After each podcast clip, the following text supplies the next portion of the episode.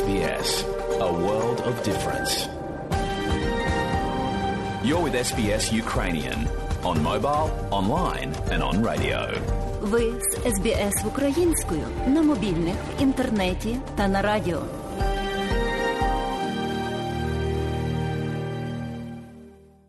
А далі, шановні друзі, у нашій україномовній радіопрограмі Вістки із рідних земель, з якими вас ознайомить сьогодні журналістка Людмила Павленко.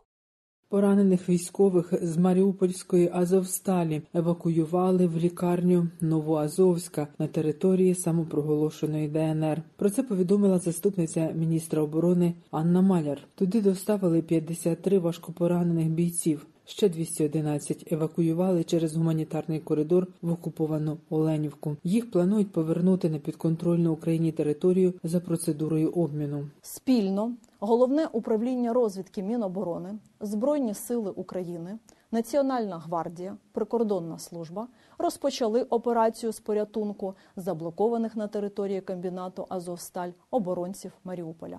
16 травня з Азовсталі до медичного закладу в Новоазовську евакуйовано 53 важкопоранених для надання медичної допомоги. Ще 211 осіб через гуманітарний коридор були доставлені в Оленівку.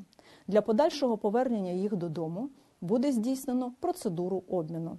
Щодо оборонців, які все ще залишаються на території Азовсталі, спільними зусиллями вище названих відомств проводяться заходи з порятунку. Завдяки оборонцям Маріуполя ми отримали критично важливий час для формування резервів, перегрупування сил та отримання допомоги від партнерів. Всі поставлені командуванням завдання оборонці Маріуполя виконали у повному обсязі. На жаль, ми не маємо можливості деблокувати Азовсталь військовим шляхом. Найважливіше спільне завдання всієї України та всього світу зберегти життя оборонців Маріуполя. Евакуація поранених захисників Маріуполя стала основним акцентом і в щоденному зверненні президента України Володимира Зеленського. Хочу підкреслити, українські герої потрібні Україні живими. Це наш принцип. Думаю, що ці слова зрозуміє кожна адекватна людина. Операція з порятунку оборонців Маріуполя розпочата нашими військовими розвідниками. Щоб повернути хлопців додому, робота продовжується, і ця робота потребує делікатності і часу. Сказав Володимир Зеленський. Повний виклад звернення наприкінці матеріалу. На 82-гу добу героїчного протистояння українського народу російському воєнному вторгненню втрати російської армії за час повномасштабного вторгнення становлять 27 тисяч 700 бійців. Росію такі масштаби втрат не зупиняють. Російська армія не припиняє обстрілювати і руйнувати ракетами інфраструктуру населених пунктів України. Російські армійці продовжують наступальні дії на сході, в основному зосередившись на Донецькому напрямку. Росія посилила контроль з боку ділянки українсько-російського кордону в Курській та Білгородській областях. Звідти російські війська збільшили обстріли прикордонних районів, зокрема Сумщини. За словами очільника області Дмитра Живицького, почастішали авіанальоти, бомбардування ракетами повітря-земля. Так у понеділок, 16 травня, близько сьомої ранку, російські диверсанти спробували прорвати державний кордон на території Сумської області.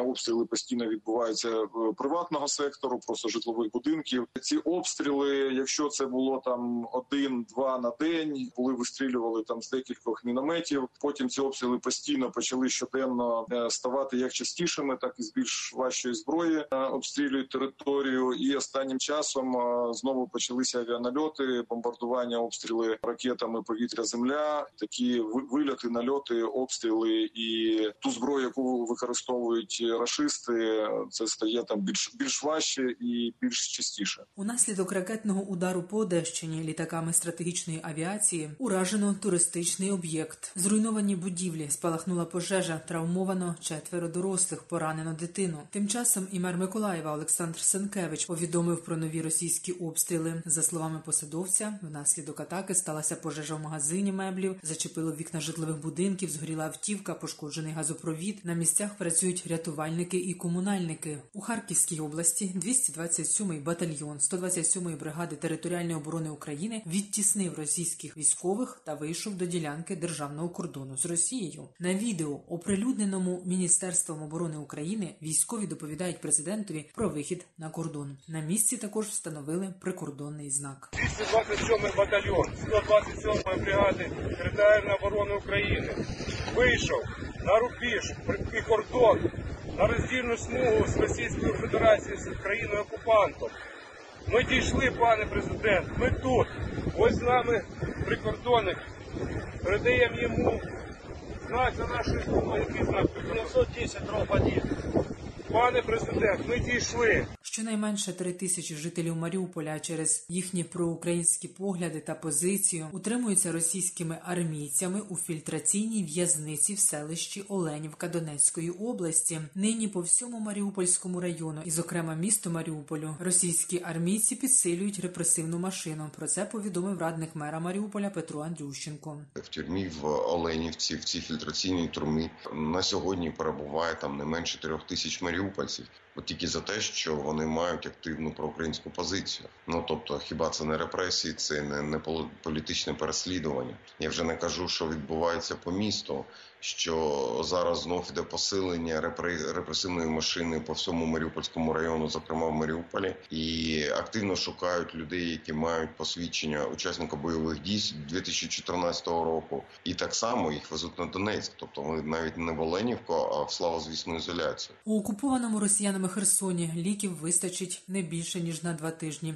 В місті вже немає розчинів для крапельниць, обмаль ліків від серцево-судинних захворювань. Не вистачає кисню, як інформує омбудсмен Людмила Денисова. Значна потреба в лікарських засобах існує в усіх районах Херсонщини без винятку. В області залишається близько 500 тисяч людей. До початку війни було близько мільйона мешканців, зазначила омбудсмен. Людмила Денисова також повідомила, що в перші дні захоплення Херсонщини російські армійці розграбували велику кількість продовольчих мереж та аптек. Українські товари вивезли до Криму та Росії. Водночас, як гуманітарну допомогу, російські армійці роздають продукти п'ятирічної давнини та ліки, в яких сплив термін придатності. А в обмін на таку, так би мовити, допомогу російські армійці вимагають в українців паспортні дані, списки пенсіонерів, соціальних працівників та просто людей, які проживають у тій чи іншій громаді. У тимчасово захопленому Мелітополі військові Росії грабують підприємства. Вони вже дісталися до заводу гідромаш та Мелітопольського заводу автотракторних частин. Про це повідомив міський голова Мелітополя Іван Федоров. За його словами, вивозять все, що можливо: верстати, преси, запчастини, меблі, побутову техніку тощо.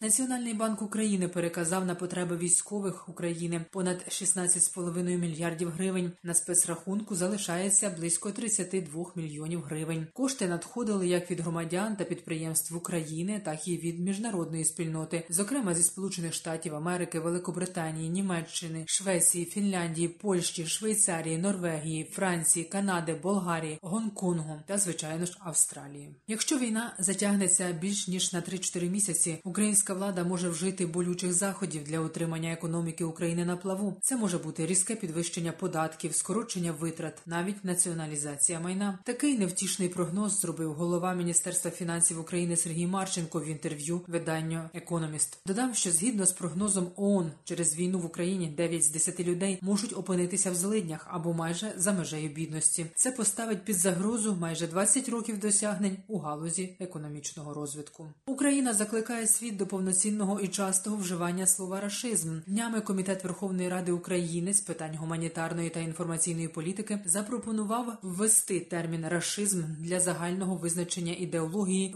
вибудованої в Росії, що відображається у військових діях армії Росії в Україні та ставленні російського суспільства до цієї війни. Звернення комітету адресоване до українських науковців, журналістів, політологів, усього громадянського суспільства щодо популяризації та визнання терміну рашизм на національному та міжнародному рівнях з подальшим визначенням і внесенням цього терміну до офіційних термінологічних словників української мови. З дня широкомасштабного вторгнення Росії в Україну українське суспільство стикнулося з жорстокістю російських солдатів та підтримкою цієї жорстокої поведінки російським суспільством, особливо після звільнення Київщини, коли світ побачив факти геноциду українського народу, науковці, журналісти, політологи шукали слово, яке повністю описувало б ідеологію російського режиму, основи поведінки росіян, і більшість з них використовувало термін рашизм. До українських науковців приєдналися закордоння. Серед них американський історик та письменник, професор Єльського університету,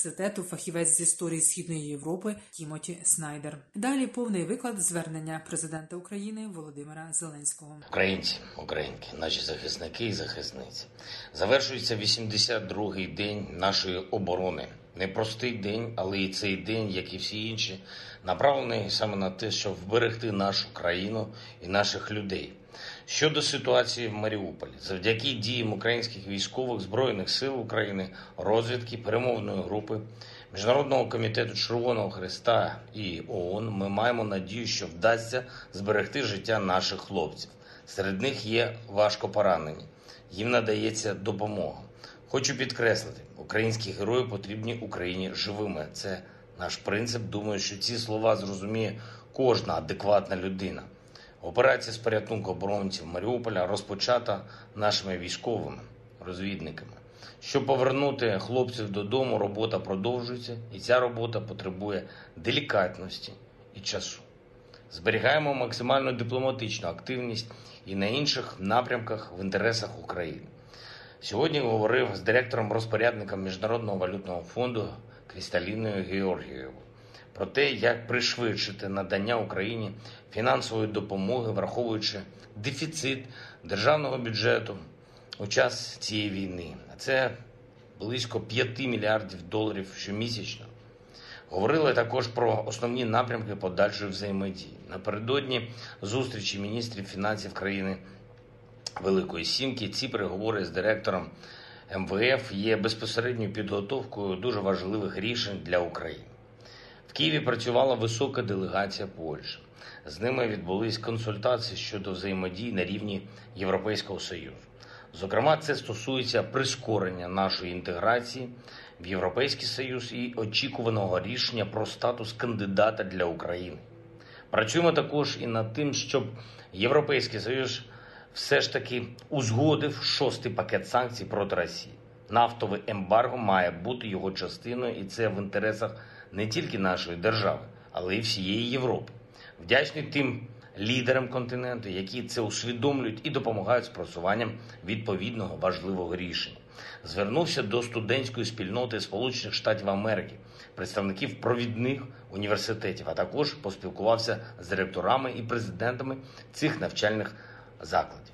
Ключове питання це залучення американських університетів до відновлення нашої освітньої системи після війни. Окрім цього, обговорювали і політичну тематику, зокрема захист демократії, протидії пропаганді Росії і фейкам. Збройні сили України стримують постійні атаки на тих напрямках, де Росія ще намагається наступати. Сєвєродонецьк та інші міста Донбасу все ще залишаються основною мішенню для окупантів. Робимо все, щоб захистити нашу землю і наших людей. Підписав указ про нагородження наших героїв. Державними нагородами відзначено 201 військовослужбовець Збройних сил України. Звання Герой України присвоєно старшому лейтенанту Агасиєву, Кирилу, Яшару, Огли, командиру взводу 92-ї окремої механізованої бригади та ще підполковнику Єрку В'ячеславу Володимировичу, командиру авіаційної ескадрилі 40-ї бригади тактичної авіації. Посмертно. Вічна слава кожному і кожній, хто став на захист нашої держави. Вічна пам'ять усім, хто віддав життя за Україну. Слава Україні! Людмила Павленко для Радіо СБС. І далі нагадуємо, що україномовна програма Радіо СБС щодня подає вістки з рідних земель та огляд новин бюлетеня СБС Радіо. Заходьте на нашу веб-сторінку www.sbs.com.au і також на нашу сторінку у Фейсбуці. Ви можете слухати наші радіопрограми також і через мобільні додатки App і Google Play. Слухайте Радіо СБС сьогодні і завжди.